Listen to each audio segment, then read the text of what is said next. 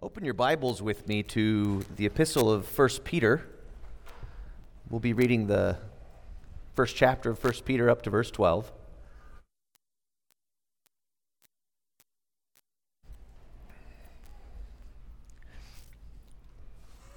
Let us give careful attention to the reading of God's Word, 1 Peter chapter 1, verses 1 through 12. Peter, an apostle of Jesus Christ, to those who are elect exiles of the dispersion in Pontus, Galatia, Cappadocia, Asia, and Bithynia, according to the foreknowledge of God the Father, in the sanctification of the Spirit, for obedience to Jesus Christ and for sprinkling with his blood. May grace and peace be multiplied to you. Blessed be the God and Father of our Lord Jesus Christ. According to his great mercy, he has caused us to be born again to a living hope through the resurrection of Jesus Christ from the dead, to an inheritance that is imperishable, undefiled, and unfading, kept in heaven for you, who by God's power are being guarded through faith for a salvation ready to be revealed in the last time. In this you rejoice, though now for a little while, if necessary, you have been grieved by various trials, so that the tested genuineness of your faith, more precious than gold, that perishes though it's tested by fire, may be found to result in praise and glory and honor at the revelation of Jesus Christ. Though you have not seen him, you love him. Though you do not now see him, you believe in him and rejoice with joy that is inexpressible and filled with glory, obtaining the outcome of your faith, the salvation of your souls. Concerning this salvation, the prophets who prophesied about the grace that was to be yours searched and inquired carefully, inquiring what person or time the Spirit of Christ in them was indicating when he predicted the sufferings of Christ and the subsequent glories. It was revealed to them that they were serving not themselves, but you, in the things that have now been announced to you through those who preach the good news to you by the Holy Spirit sent from heaven, things into which angels long to look. Thus further the reading of God's word. Let's pray. Father, we give thanks for this opportunity to dig into your word, have an opportunity to see that which the prophets foretold, and that which the angels are fascinated to see at work in the world today. We pray, Father, you would stir up our hearts, that we might receive your word with much gladness, and that we might go out changed because of it. We love you and we pray in Jesus' name. Amen. Well, you'll recall that as opportunity has arisen, we've been slowly working our way through the epistle of 1 Peter. And so today we get to the end of a really long sentence. 1 Peter chapter 1, verses 3 through 12 is one long sentence in the Greek. And I think this will be our fifth sermon, unpacking mostly that material. But I just want to remind you where we've been.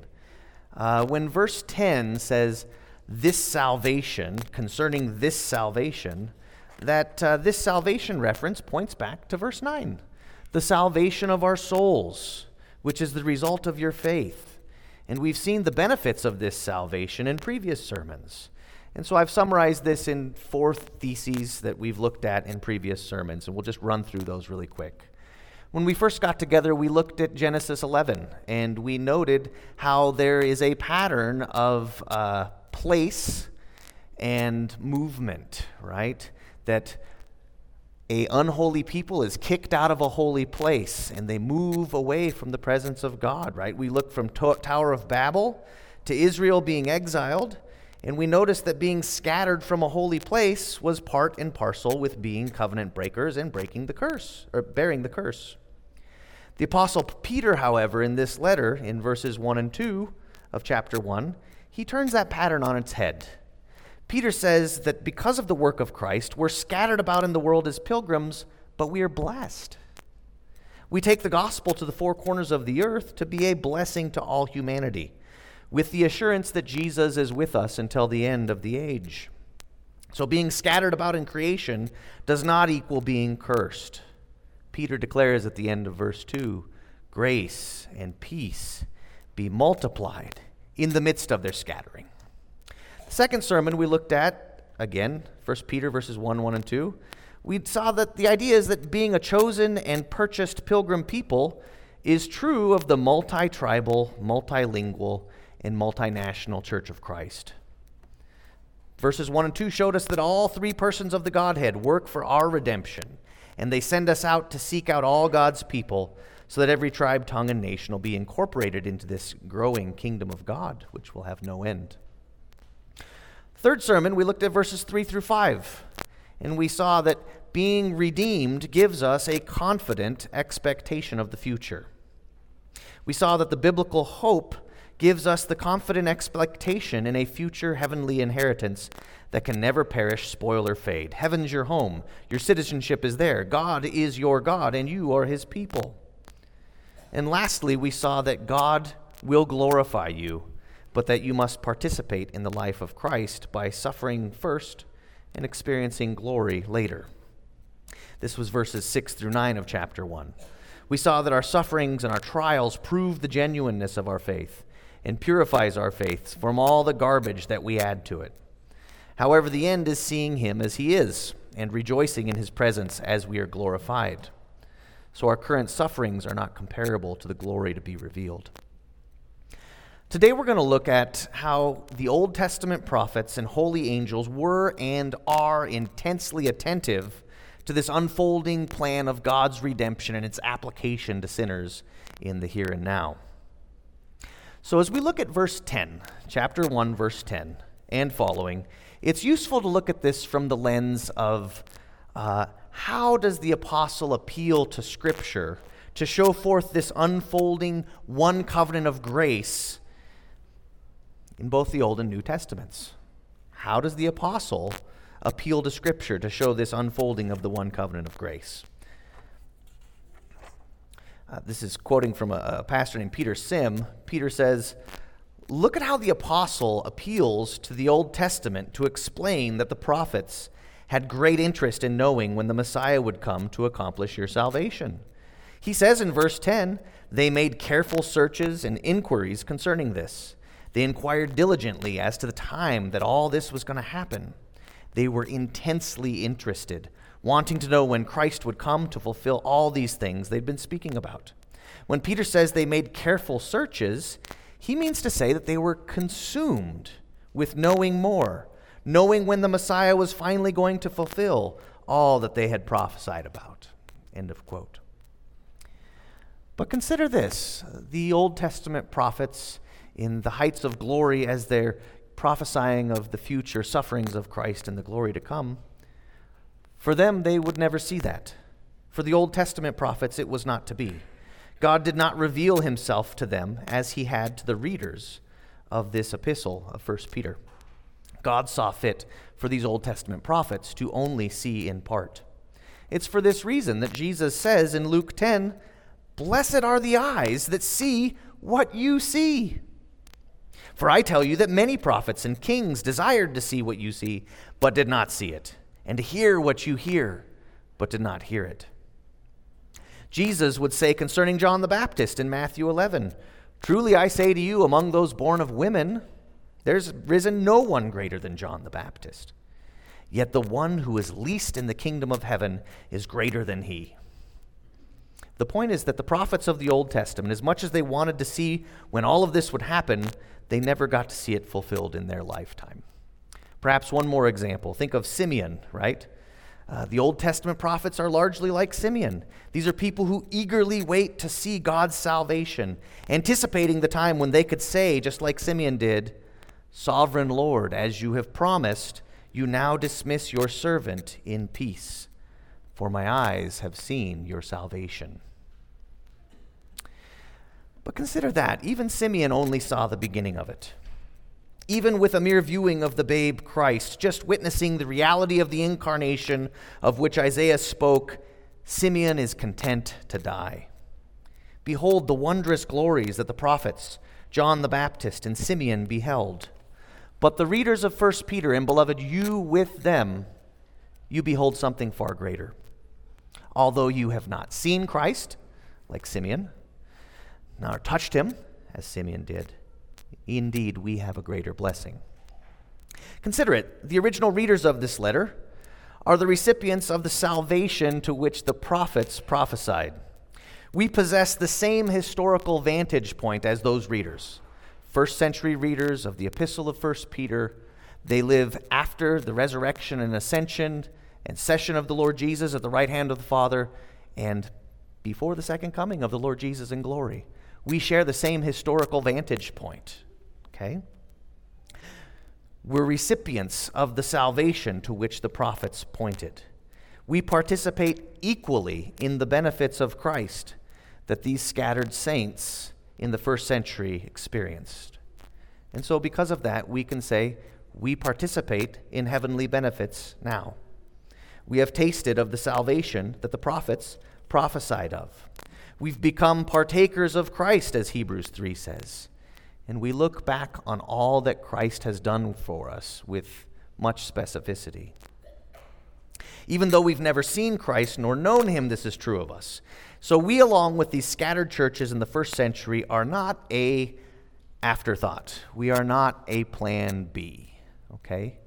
The way in which the scripture is unpacked here is Peter saying, those Old Testament prophets were speaking to you in this congregation as you read God's word. We're in the same historical vantage point. This is not a plan B. We are the purchased prize of Jesus Christ, along with all of God's saints in all ages. As we look at verse 11, I want you to notice how Peter calls the Holy Spirit the Spirit of Christ. Now, that's a strange way of putting it. Generally in Scripture, when we talk about the third person of the Holy Trinity, the Holy Spirit is the way that Scripture chooses to identify him. But Peter says the Spirit of Christ. Why? Well, it's in order to bring into focus the fact that the Spirit who was working in the past, in the prophets, moving them along as the Holy Spirit gave them inspiration, right? Peter's going ahead and saying that is the Spirit of Christ. And of course, we see that in verse 12, it talks about the Holy Spirit again. It's sandwiching the Holy Spirit back in the prophets and the Holy Spirit preaching the gospel to you today with the Spirit of Christ showing that it's preaching the same person. It is Christ being preached in the Old Covenant, in the Old Testament. In other words, the content of what was being foretold in the past is of the same substance that is now being preached to you with the gospel in the present. What this means is the gospel of Jesus Christ is there in the Old Testament. It's the substance of what the prophets were prophesying. If anyone tells you that the Old Testament does not direct you to Christ, that's just not true. 1 Peter 1:10 through 12 is very explicit. Right here we're told the prophets direct us to the gospel. And you can't talk about the gospel without talking about Jesus. Now note that the Spirit of Christ did not only testify that Christ would come, but he spoke in detail about the saving work of Christ, Christ's suffering and glories to follow. Now think about this. During the Old Testament time, it was common to have an expectation of glory. We could look at a few passages. Isaiah is often appealed to in Peter, so we'll start with Isaiah. Isaiah 9, you guys are familiar with this from all our Christmas liturgy, right? Isaiah 9, and the government will rest on his shoulders, and his name will be called Wonderful Counselor, Mighty God, Eternal Father, Prince of Peace. There will be no end to the increase of his government or of his peace. Or Malachi 4:2, your throne, O God, is forever and ever. A scepter of uprightness is the scepter of your kingdom. Or maybe even think about the apostles in Acts 1:6. After the resurrection, the apostles say to Jesus, Lord, will you at this time restore the kingdom of Israel? This expectation of a future and glorious kingdom is universal, and it's biblical. With such faithful prophetic witness throughout Scripture, people had become accustomed to the promises of these great glories to come. Add to that the probability perhaps, of selective hearing that we often accuse our spouses and children of, Sometimes, and we see this in the Pharisees and even in the apostles, we see that people have a hard time conceiving of a Messiah that needs to suffer. It didn't make sense that the Christ should undergo trials. The Messiah is supposed to be the king that's greater than David. Shouldn't we be concerned about crushing skulls? Some apostles tried that, right? Striking off ears, etc., in the garden. Well, the assumption is, whoever this Messiah character is, he's supposed to be vanquishing his enemies. Even Peter himself will remember when hearing Jesus say that he's going to Jerusalem to suffer and to die and rise from the dead. Peter immediately goes, "May it never be, Lord. That's not part of your story. I've been consulting the pollsters, etc., and that doesn't poll well. We can't do that." Well, he says, "Far be it, Lord, from you. This shall never happen to you." And of course, Jesus turns around and he says, "Get behind me, Satan." What people failed to recognize was that it was necessary for the Messiah to suffer in a state of humiliation in order to purchase the glories for a people to call his own. It's not as though, however, that the prophets of old didn't foretell of his sufferings. Of course, Peter tells us as much in verse 10 and 11. But through our selectivity, we often struggle with this idea. And we probably struggle with it because if Jesus has to suffer, as this passage will teach us, so do we. And we don't want anything to that. And we often don't want anything to do with a suffering Savior. But there's no salvation outside of such a Savior. But it's not as though these prophets of old didn't foretell these sufferings. Isaiah 52 and 53 are very instructive. For the sake of time, I'll quote chapter 53, verses 4 through 6. This will be very familiar to you. "Surely he has borne our griefs and carried our sorrows, yet we esteemed him stricken, smitten by God, and afflicted. But he was pierced for our transgressions. He was crushed for our iniquities. Upon him was the chastisement that brought us peace, and by his wounds we're healed. All we, like sheep, have gone astray. We've all turned, every one, to his own way, and the Lord has laid on him the iniquity of us all." What a glorious preview this must have been, and certainly there's much more within the prophetic corpus. What meat this must have added to the prophet's bones of conception of what the Messiah must be like. But keep in mind that for these prophets, it remained just that. It was a preview. It was a thumbnail sketch. It was glorious, yes, but just a preview, a shadow, not the reality. It's as if these Old Testament prophets had seen a movie preview. Perhaps they know the actors, they saw a couple action scenes. But the fact of the matter, it's a preview. The movie is still in production, and they only saw a 1-minute preview of a 2-minute movie. It needs to be said that these prophets in our passage, it makes very clear that they applied themselves. It's as though these prophets were waiting in a long line before the movie with $15 in hand, ready to get in there and see it. But alas, Hebrews 11:40 says, "All these, having obtained a good testimony through faith, did not receive the promise. God having provided something better for us, that they should not be made perfect apart from us." Imagine for a moment the awe and wonder that Isaiah experienced as a theologian. The suffering servant is going to have our iniquities placed upon him. The suffering servant is going to take our sins upon himself. He will bear our sins? What manner of sacrifice is this? I'm Isaiah. I understand the sacrificial system. I know that it's a blood of bulls and goats and sheep that are going to take my sins, but this is a man. And it's not just a man, it's the Messiah. What manner of man is this?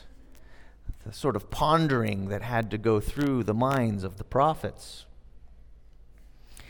Now we, of course, as post-resurrection believers with a completed New Testament, we know that with the original readers of this epistle, we can answer exactly what sort of sacrifice this was. It was on a Friday afternoon that the God-man reached the climax of his career of condescension, what our catechism calls his state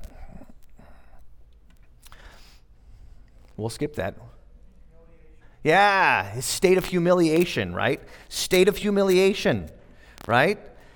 It's his climax of this career of condescension. It's his state of humiliation. And it's there on the cross that a transaction is made. 2 Corinthians 5:21 tells us that God made him who knew no sin to be sin for us. Because Jesus took our sins upon himself, God turned his back on Christ, as it were. It's there that Jesus cries out on the cross, my God, why have you forsaken me?"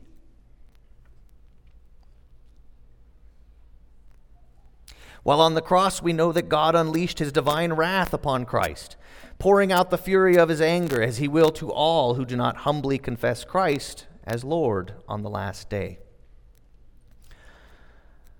But note what it says in our text. It says there's a plural to glories. It says the glories that would follow, or the subsequent glories. And this, of course, refers to his state of glorification, right? When Peter says glories, it's expansive. It includes Christ's exaltation, his resurrection, his ascension, his enthronement in heaven, his session at the right hand of the Father on your behalf, and his return in glory to glorify a people who will enjoy him forever.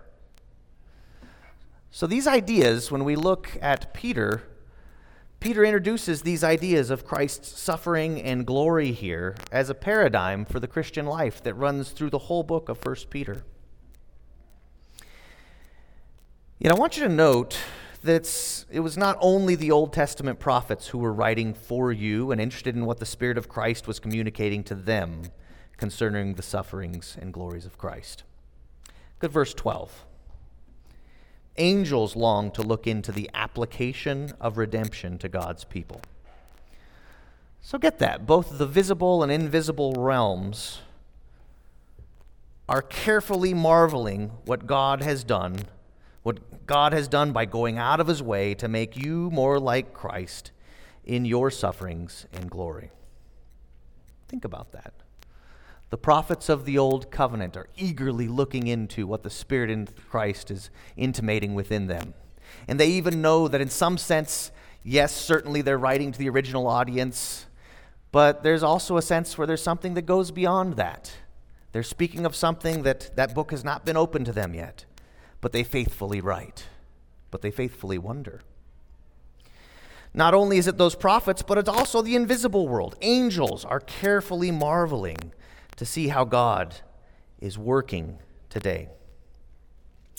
The wonder of the gospel. Not only do we have a great advantage over the Old Testament prophets, we even have an advantage over the angels.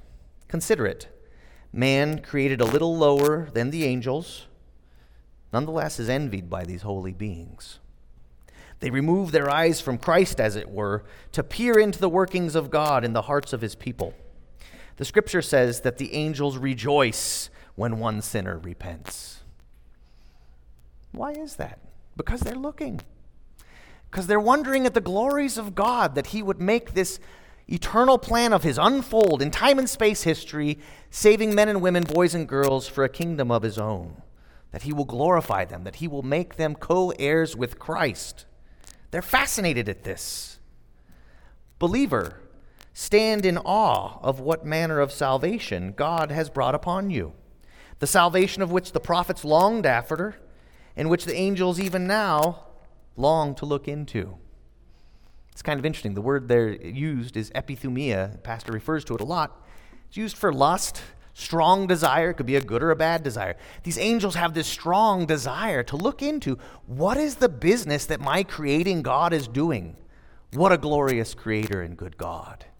Now for us as humans, what a glorious Savior. Hallelujah. Beloved, when reading the Old Testament, we must remember that it's about Christ and that it's for us.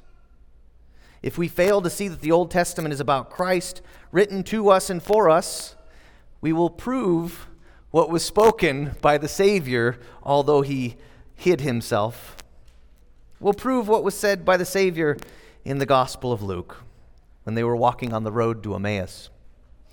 How foolish we are, and how slow to believe all that the prophets have spoken. Did not the Christ have to suffer these things and then enter into his glory? I know that was short, and some of you think it's sweet, but as we close today, I want you to notice what Peter has done for a people engaged in real sufferings and real doubts. And it's useful in your quiet time when you think about 1 Peter. This is kind of like Hebrews, right? Hebrews is a book where, in this case, Hebrews are second-generation believers, and they're struggling with going back to the ways of the old covenant. All this stuff promised about Jesus, is it true? Is it good? Can I hang my hat on it? 1 Peter talks about those kinds of sufferings, those real day-in, day-out, life-sucks realities, right? Notice what Peter has done for people like us. He's made a sandwich. He has two pieces of bread. He's got the prophets of old and the angels of now, right? And in between those sanctified beings, and we might say, oh, that's great. Angels aren't fallen, at least not these ones that he's referring to. Oh, and prophets, they had the benefit of the Holy Spirit illuminating them. Gee, that's not me. It is. Peter is in the center of that sandwich.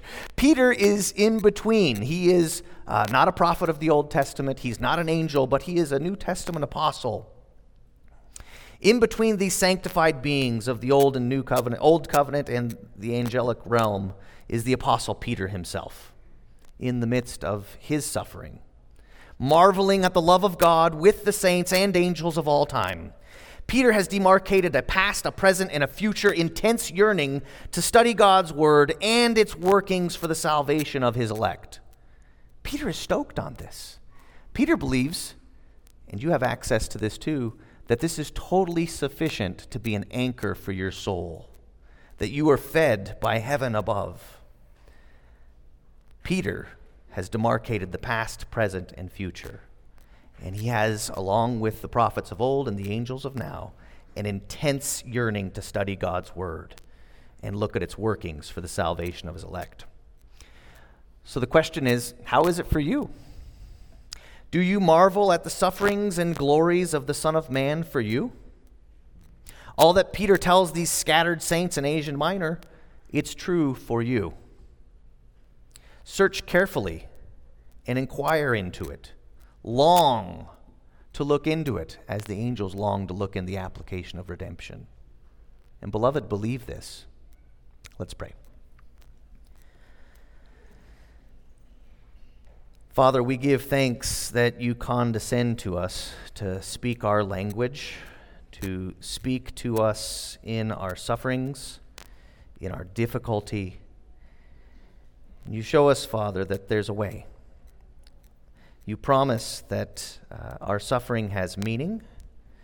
You promise that saints and angels of old and now have tried and found you to be true. And so, Father, we pray that you would make that true to us here today through the preaching of your word. And we pray in Jesus' name. Amen.